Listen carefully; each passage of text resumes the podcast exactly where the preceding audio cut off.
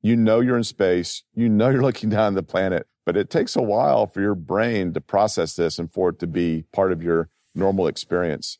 And even once it does, I think one of the most dramatic things, I mean, the earth is absolutely gorgeous. And as you mentioned, this thin little veil that protects us and sustains life on our planet. But when you look out in the black of space, it really gives you chills because you know that it goes forever.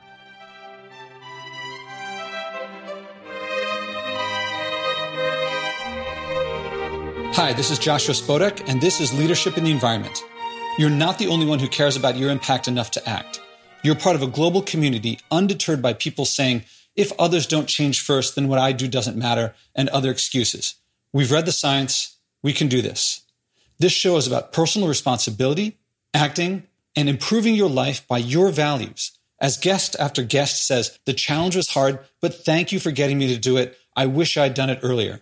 Listen on for leaders to inspire you, hear their struggles, and then act.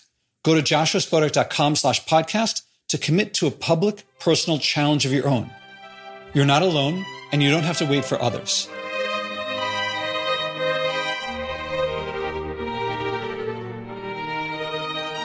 Walking in space twice has got to be one of the most amazing experiences humans can have. If you're like me, you will want to hear what it's like. I loved hearing about Earth, seeing Earth from space, the feeling of launch, all of that uncertainty, all of those thrills. You'll have to listen to hear the rest.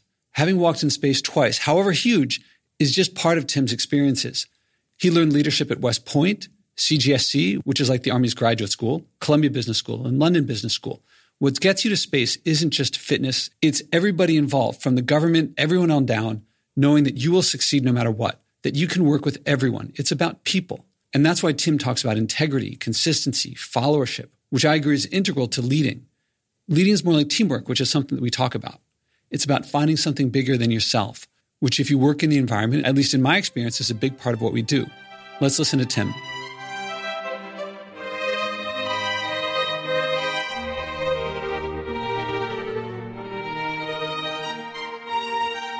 Welcome to the Leadership in the Environment podcast. This is Joshua Spodek. I'm here with Tim Kopra. Tim, how are you? Doing great today. Thanks. And it's hard for me not to start off. You've been in space. Does everyone start with that? It, it feels like it's a pretty big thing. You know, it's, it's kind of hard to get around, right? Because uh, it's very uncommon. And I'm very privileged to have had the opportunity to go to space twice, once for two months and then again for six months. That's a long time. I want to get to that. Yeah. I could not help start with that. Uh, I'm an astrophysicist. I, I put something up in space and I went to the launch, and that was really cool. I want to get to that in a second. There are a few things I want to talk to you about, and certainly the environment part in a bit, but leadership and right, you, you've done leadership in several different ways. You went to West Point. Yep. You went to CGSC. I did. You went to Columbia Business School, London Business School. Mm-hmm. You've been out in the field and you've had your working experience.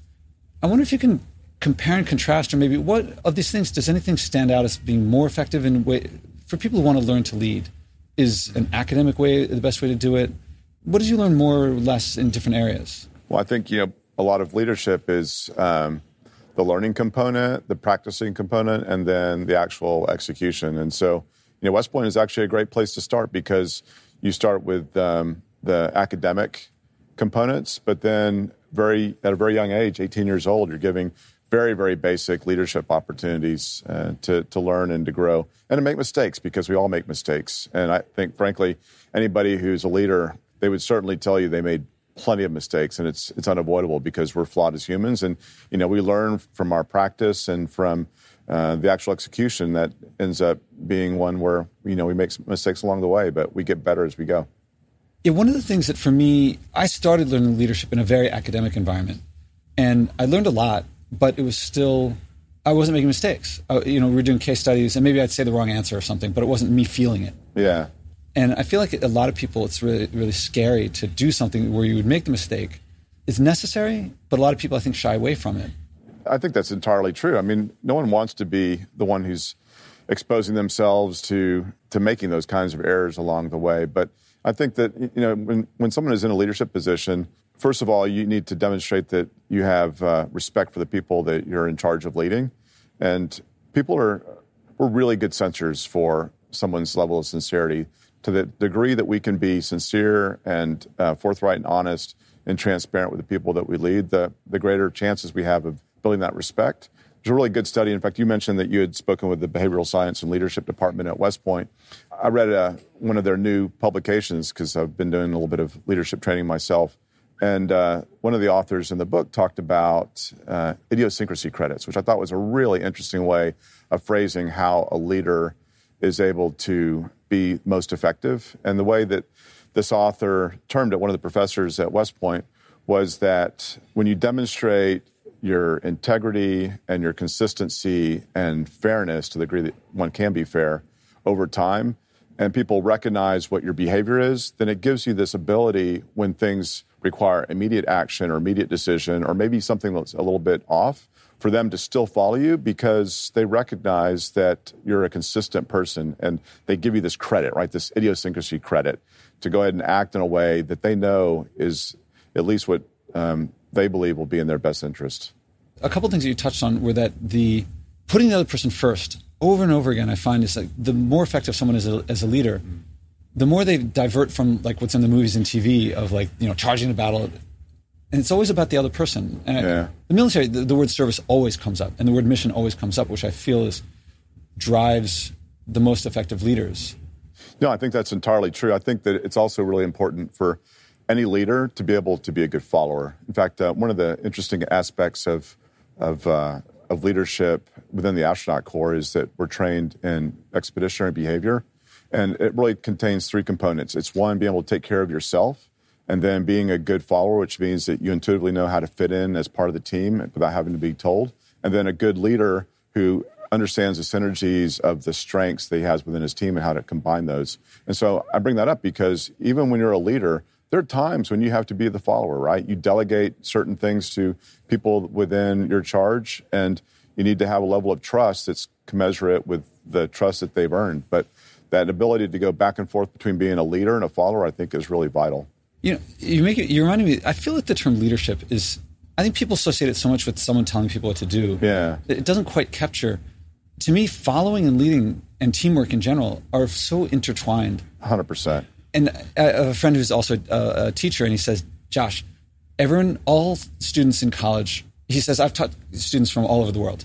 All over the world, the students are basically sim- very similar. American students all believe that they're be- the best leaders in the world.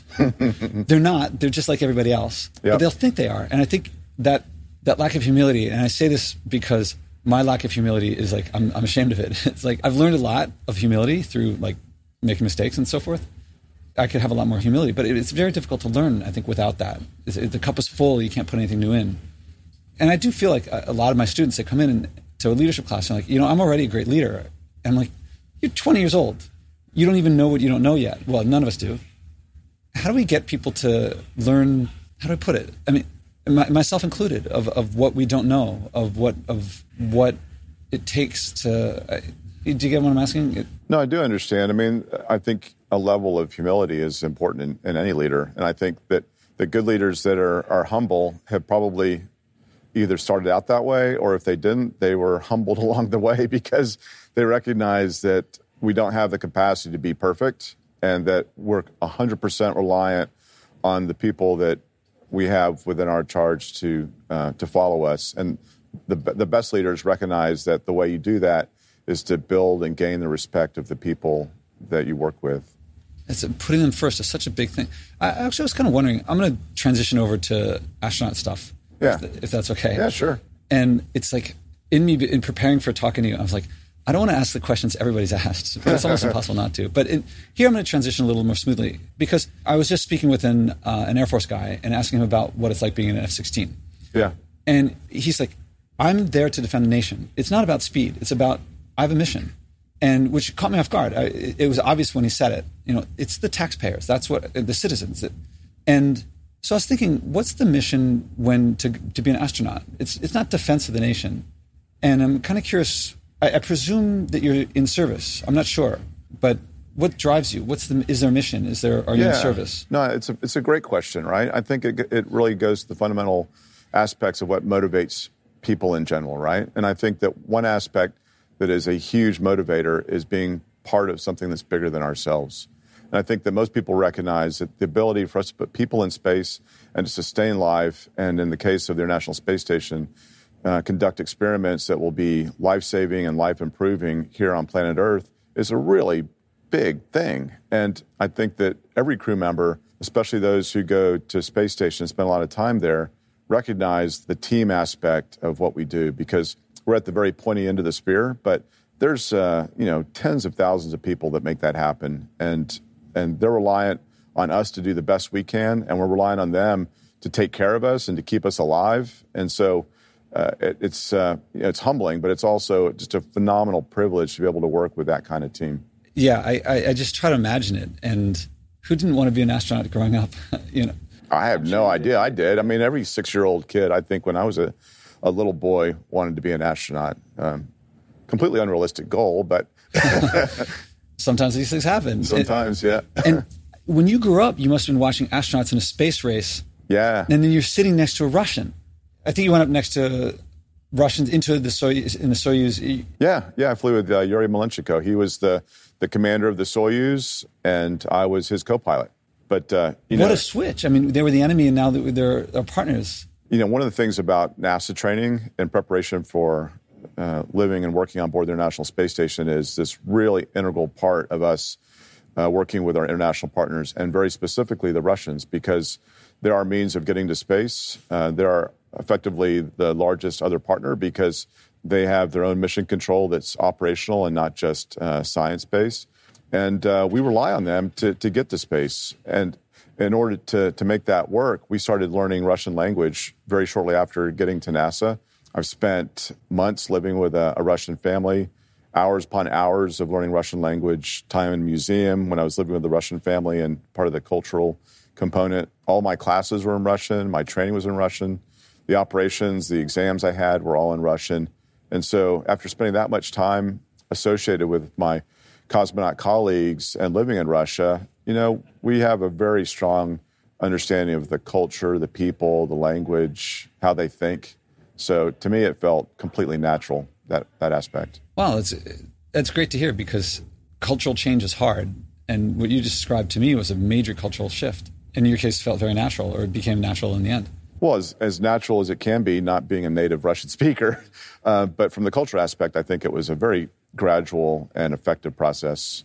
Russian language, and that's a whole different story. That's a tough language. It's only like the first 10 years that are hard, I've been told, but only it might the first be longer. 10 years. Yeah.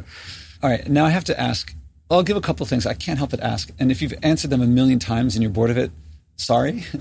and if you don't want to answer, that's fine. But I, I'm like, the three big things are sitting in the spaceship before it launches, what does that feel like? During the launch, I was reading it's 200, you went 250 miles up in like a couple of minutes, like eight minutes. So the acceleration and the shaking, I imagine must be insane. And then I really got it. Something that I hear or read of, of astronauts speaking about looking at the Earth from space and something often it's something about the biosphere of this thin little layer and then there's this vastness of space and it's it's incredible to hear, and I can't imagine the experience of it. And are these things that you have said so many times that you're bored of it, or is it something that you don't get to share that much? Or no, I mean it's a it's a great question, and it's I mean it's a relatively common question, but it's one I think that people want to know because it is so different than most people's experience space, and and frankly, it's kind of hard to describe certain components of it, but the launch aspect, you know, especially with the, the Soyuz. It was my second flight, and so you know you feel like you've cheated death after you've been uh, to space at least once, and so you know perhaps you're not even thinking about that so much. And it kind of depends on your role within the spaceship. In the case of the Soyuz launch as the co-pilot, I am much more concerned about not making a mistake and doing my job than I am about the risk to life and limb. Whereas, you know, in, in the the shuttle launch, I was on the mid deck for the flight that I took. And that was the, the six month one. That was the so my very first flight was in 2009. I launched on Space Shuttle Endeavour. I spent two months on board space station. I came home on the next shuttle, which was Space Shuttle Discovery. And so on that flight, when I flew, I was on the mid deck with not many responsibilities, and so a lot of opportunity to think about the fact that, you know, people have perished exactly where I've been, and having watched the power and the, the magnitude of the launch from the outside and then be on the inside and going through that, it's a little bit surreal. Um, and a lot of time to think about it. But the experience for both of those in terms of the, the visceral content is very similar. And that is you launch, you can feel the rumble, and then you can sense when you've left the launch pad and you're also watching the clock. You're watching as a co-pilot in the Soyuz. I'm watching all the indications to make sure that at least that component of the, the flight regime has happened normally. And then after a couple minutes, the strap-on boosters are jettisoned. And th- thankfully, that worked well for us. Although, as we know, about a month ago, it didn't work so well, and uh, the crew thankfully came home safely. So, big milestone. Those um, strap-on boosters. That first stage is separated, and then it's a series of stages until eight and a half minutes later you're in space. And you're not exactly at the 250 miles yet, you're about 80 or 90 miles. But then you go from this pretty strong G force of about three and a half Gs to no Gs, and all of a sudden you're floating. Uh, the interesting aspect about going the second time is that your body and your brain completely remembers this experience. As having spent two months on board space station before and having lived in space and become fully adapted to zero gravity, it didn't feel normal, but it also didn't feel as foreign as it would have the first time because the first time it was definitely uh, more significant. And then we're so busy, frankly, on the Soyuz flight. After those eight and a half minutes, we're going to do four orbits around the planet. Each one is 90 minutes. And after that, we're going to execute a rendezvous and docking to space station. So we're really focused on getting our job done. And as the co pilot, just making sure that I had all my responsibilities covered. But uh, yeah, it's a it, it is a a very bizarre thing. Even the second time to be able to look out the window and see that uh, you're getting farther away from planet Earth, and then eventually docking to space station, crawling through the hatch, and floating on to this orbiting laboratory. Wow, it, it's.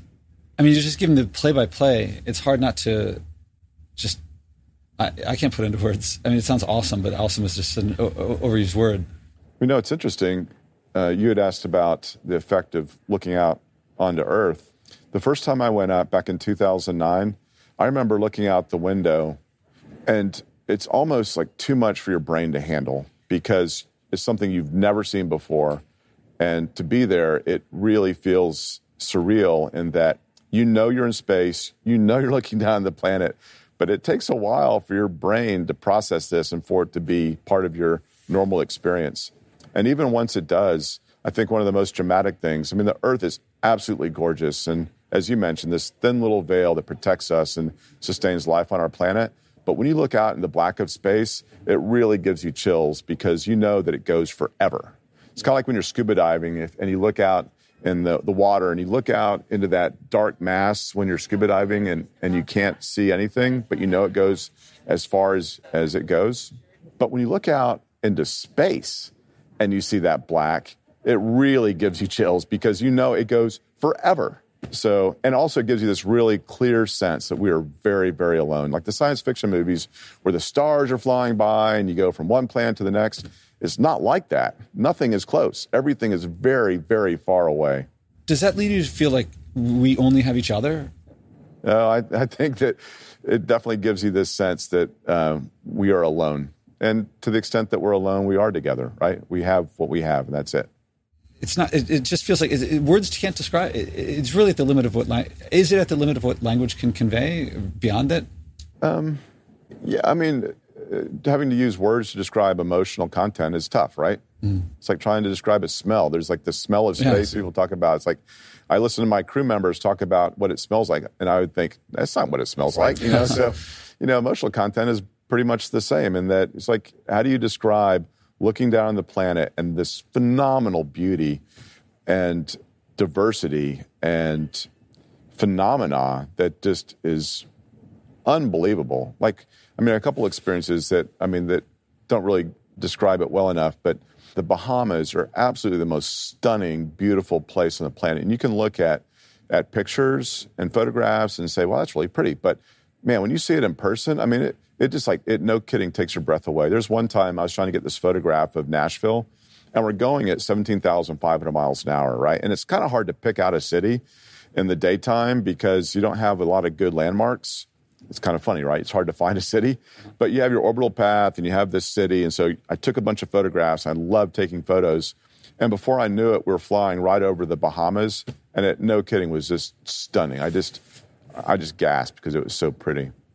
There's a lot of places on the planet that are like that. So when I think of the Bahamas from the Earth, I think of seeing a boat f- like and water so clear that you can't even see.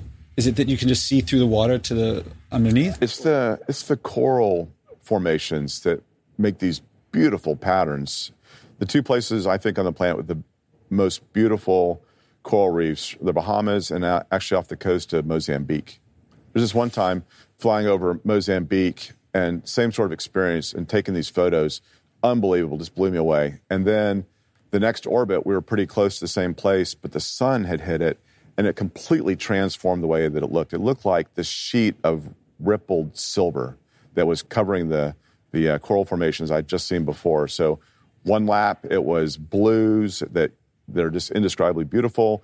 The next lap around the Earth, it's like this silver sheath with glistening coverage on the ocean. Just blew me away.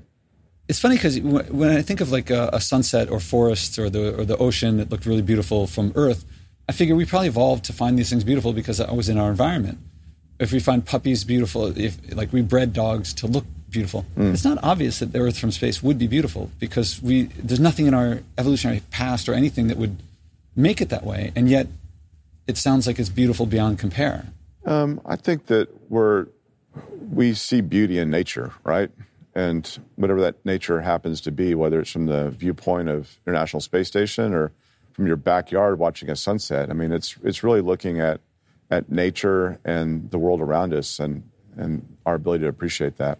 One of the things I was thinking about when I was reading some of your descriptions online is that uh, I think people today I think people 100 years ago probably felt like flying was the most amazing thing. Mm. And they probably would have talked about it somewhat similar to how you were talking about being from space. But I think today a lot of people, they fly and they're just like, they just complain the whole time and they don't. I always try to look out the window and feel like, appreciate something of like, we're flying. Mm-hmm.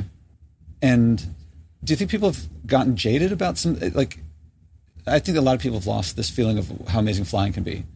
For that matter, how amazing a vegetable can taste. you know, when you don't have a, a, tomato for a few months and you have one on board station, when one of the, the kind resupply vehicles packs a few, uh-huh. that'll give you an appreciation for a tomato. you know, I, one of the things I also thought about is that you guys have to live incredibly sustainably up there. I mean, the supplies aren't frequent in coming, and there's not you can't go to the, the other fridge. Right. And a lot of people talk about how difficult it is to live sustainably here, but like here's something I hear a fair amount: we got to get to Mars because we might not we might mess things up here. I think there's you many know, things. There's no air on Mars, right? yeah, get, it's a ridiculous notion to think that Mars is a better place to live than planet Earth. I'll just throw that out there.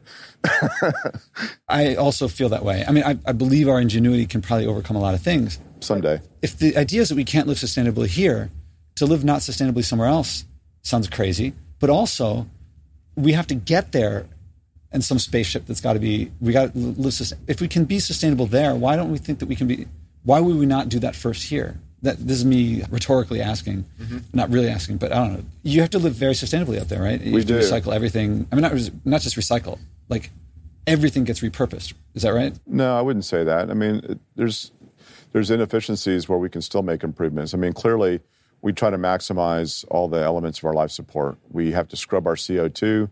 Uh, we generate oxygen from water. Uh, we recycle the water that coffee you had this morning is a coffee you have the next morning kind of deal. and so we're very conscious about that because it's very, very expensive to get supplies to space station. But, you know, we package food with two layers of plastic and we have foam that is uh, flown up in excess to protect for launch loads. We could probably do better there there's ways that we can be more efficient there, but you know, we work really hard at trying to improve the processes. Feeling inspired? Do you like hearing others acting that you're not alone?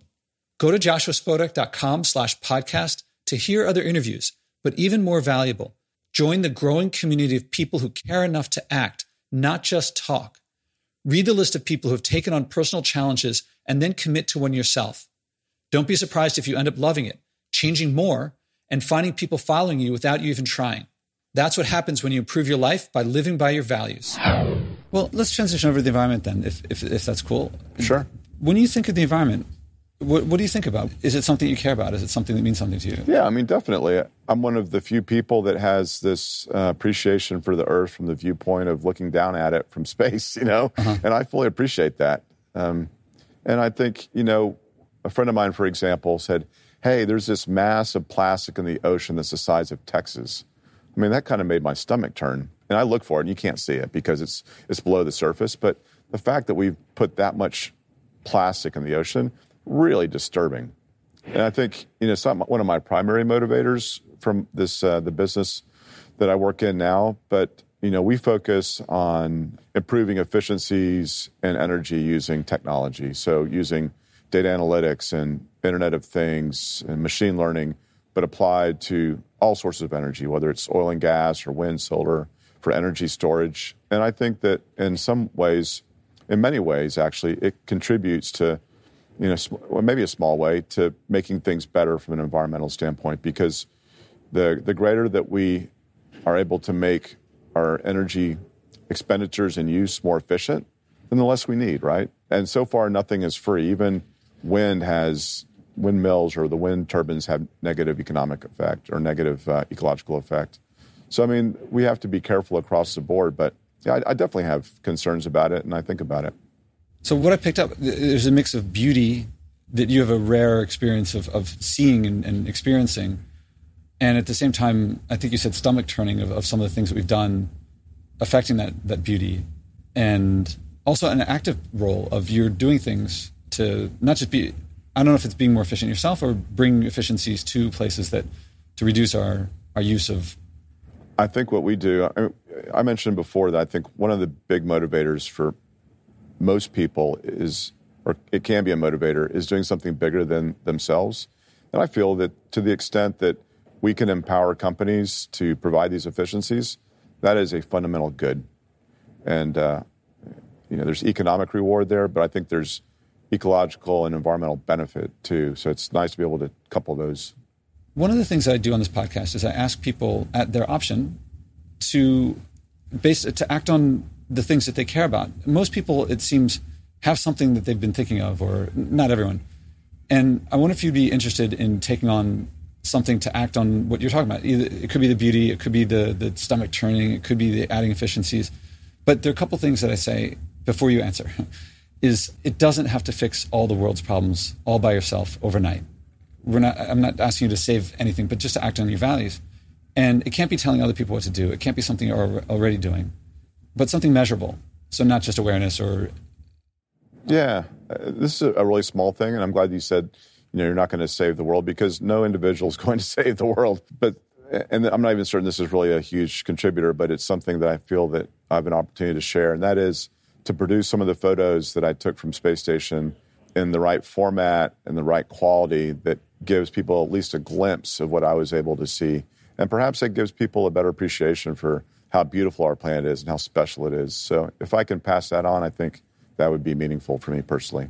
So when you say, do you mean post them online or do you mean like? Oh, they're all posted online. I think, you know, just maximizing the way that they're portrayed in terms of the quality of the paper, the the glasses used, the size, the the uh, the processing for the photo, and uh, you know, providing those maybe in an, the format of an art gallery or in a book. I think that would be something I'd love to do.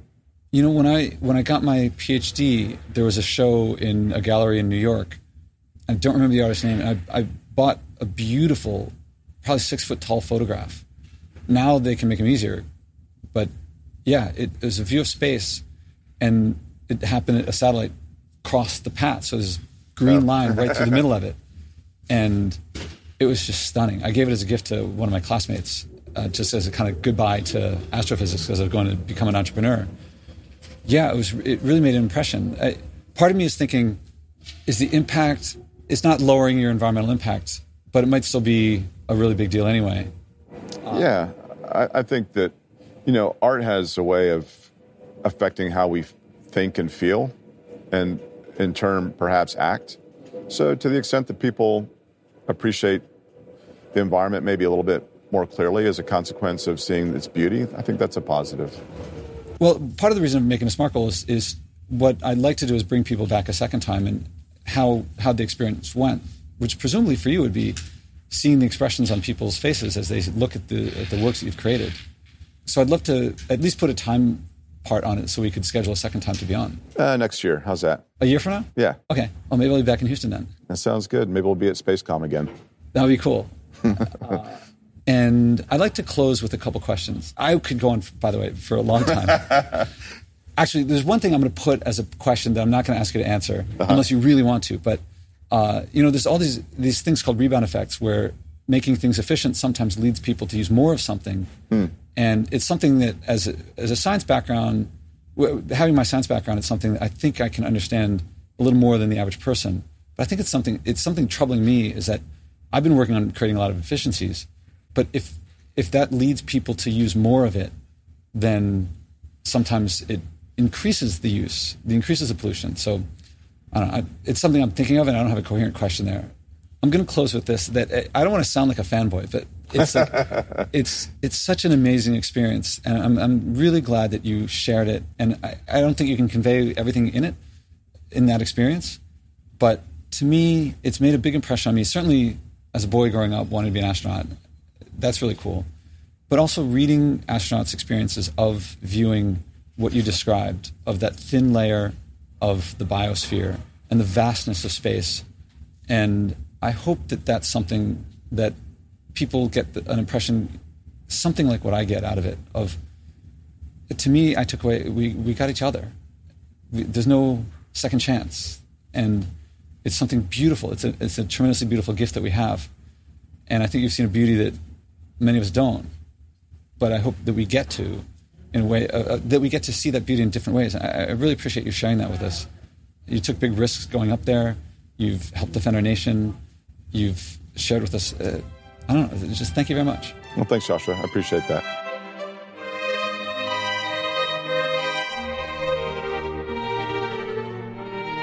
I couldn't help ask Tim after recording if I asked the same questions everyone does. He said, Yes, it's pretty hard to avoid. I still loved hearing his answers. You know, before flying, seeing the Earth from hot air balloons was incredible. This is over 100 years ago, 150 years ago, something like that. Then flying came around, and hot air balloons weren't so special. Now people look at flying, they're not that into it. It seems like a hassle. Maybe one day seeing Earth from space will also seem not that incredible. You could get jaded from something like that, but I look at it the other way. If people could once see beauty in flying, then so can we. If they could once see it in balloons, so can we. It's everywhere. I try to find that beauty of nature in everything. I try to find it in the basil plants on my windowsill.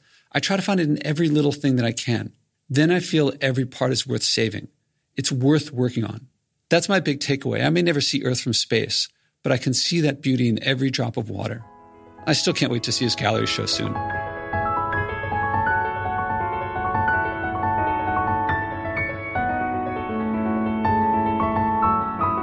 Did you feel inspired too?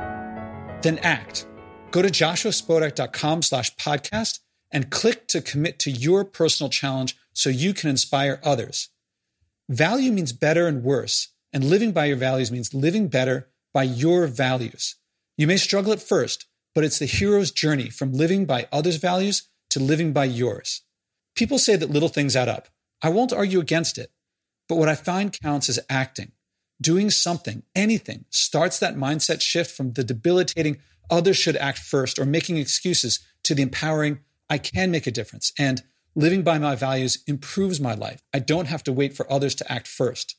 I'm looking for leaders, people who will bring what works here in this podcast to communities I haven't reached. Billions of people want to change their behavior. There's room for leadership from personal leadership of just yourself to whatever scale you want. Start by acting and changing yourself. Go to joshuaspodek.com slash podcast and commit to your personal challenge.